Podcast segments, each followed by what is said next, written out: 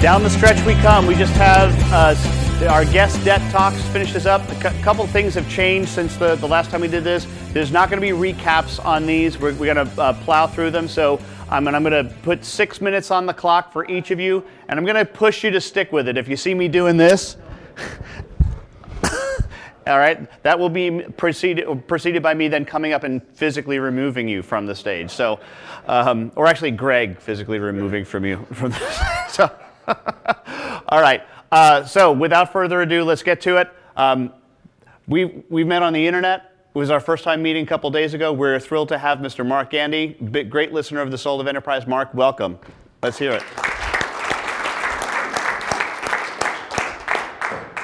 By the way, I do have a Oh,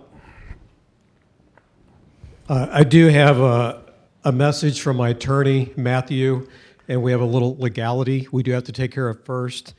Uh, this is to you, Greg.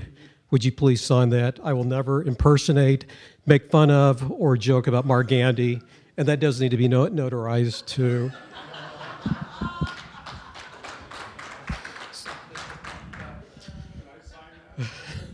Well, please. My name is Mark Gandy. I'm from Missouri. Uh, that makes me a cross between a redneck and a hillbilly, but I prefer educated hick. Uh, my, those are my two brands, G3 CFO for Agent CFO. I would like to state that my close rate is almost 100%. So, Ron, why is that a problem? Exactly, exactly. So that's why I'm I'm here. So I have two conversations when I'm uh, bringing on new clients, excuse me, customers, guests. Uh, I have two conversations uh, with CEOs. There's the sales conversation number one, sales conversation number two. Number one is just what's the pain point, what are the issues. So I'm not going to count that one. So I have sales conversation number two what we're going to talk about is a framework, simple framework before the sales conversation, during the sales conversation, after the sales conversation, just a framework. So part of my framework is number 1 is where are we going? After I've had that first conversation, I need to know where that customer is going. And then I also need to know where do they need to go. Now they have to answer that question, but I have to answer it myself. If I can't, it will not be a transformational experience. Uh, core four, I've been working on the core four for about 16, 17 years, trying to nail uh, this down. Uh, for you, it might be the, the, the, the Fab Three, the, the, the Big Two, the Big Three, or whatever. For me, it's the core four.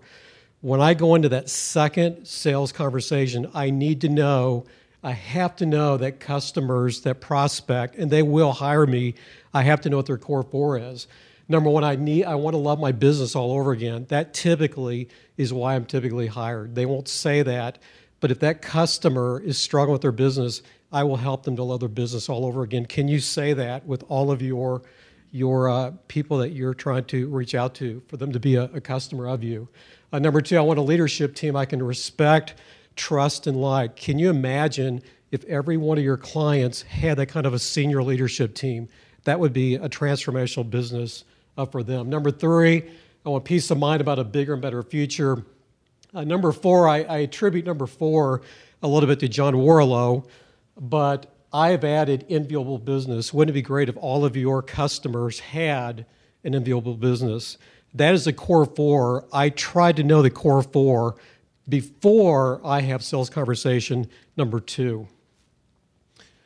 I've also created what's called the entrepreneurial ladder. Uh, where's Adrian? Where's Adrian? I thought you, uh, I thought you nailed it where, wherever he is.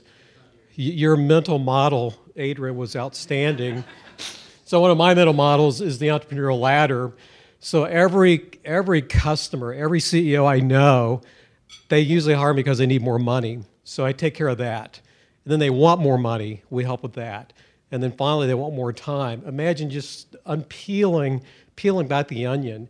If you can help every customer scale the entrepreneurial ladder, this is incredible. This is what I do going into my sales conversation. We do this before, during, and after the sales conversation. By the way, number four, more meaning.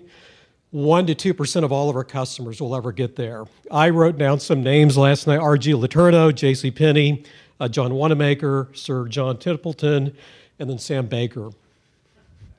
Sorry, very, very sorry. Sorry. Skip, skip, skip, skip, skip, skip, skipping, skipping, skipping. Again, this is my mental model. I'm skipping because I don't have enough time. Skipping, skipping. Uh, let's go back to this one. Part of my before sales conversation, during sales conversation, after is finding, getting, doing. Every, once we figured out the Peter Drucker, we're in business to get a customer, then business is all about finding, getting, doing, marketing, selling, and then the black box cool stuff, the magic that's performed. So for every customer that I go into a sales conversation, I figure out their ing words. How do I make that practical? I usually do this on a dry erase board. Most customers are just they're, they're it's like I don't know where to start. Well, let's take your finding, getting, and doing activities. Let's make it really simple what's on field activities, what's off field. These guys are on field or front stage. These guys are off field. Let's start there. Let's start one of those two places or front office, back office. That helps to determine where do we start solving problems.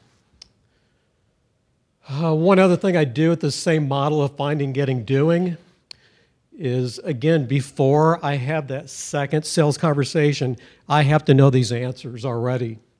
So I'll look at their ing words. Again, what are the ing words for all of your customers? Once I figure those out, what are the two to three, two to three, I can't talk, two to three key activities for each of those ing words? Uh, number two, what are the two to three key numbers for those ing words that shows are we winning or losing? And then finally, what do we need to be working on? That's part of the after action review. Does that make sense? So, this is part of my mental model of onboarding. And I think that's why that close rate is so high. But again, need to raise the, the, the pricing. Um, and then that's the sweet spot. That's the end result, right? That's what every customer typically typically wants. Last thing, I got a few seconds left. Last thing, I think every one of us, I think some of you guys are, uh, just creating a private portal for an industry. So, for example, this is called the Job Placement Edge. I know squat about job placement industry, but all of a sudden I'm becoming an expert at it. And so I've created this private portal for one of my clients, uh, contractors, e commerce. Uh, for those of you on a tight budget, use Thinkific, uh, use SkillJar or use a WordPress, use a membership plugin. You can start building some of that great content. Um, you can make it video, audio, text, etc. That's it. That's part of my mental model. Does that make sense?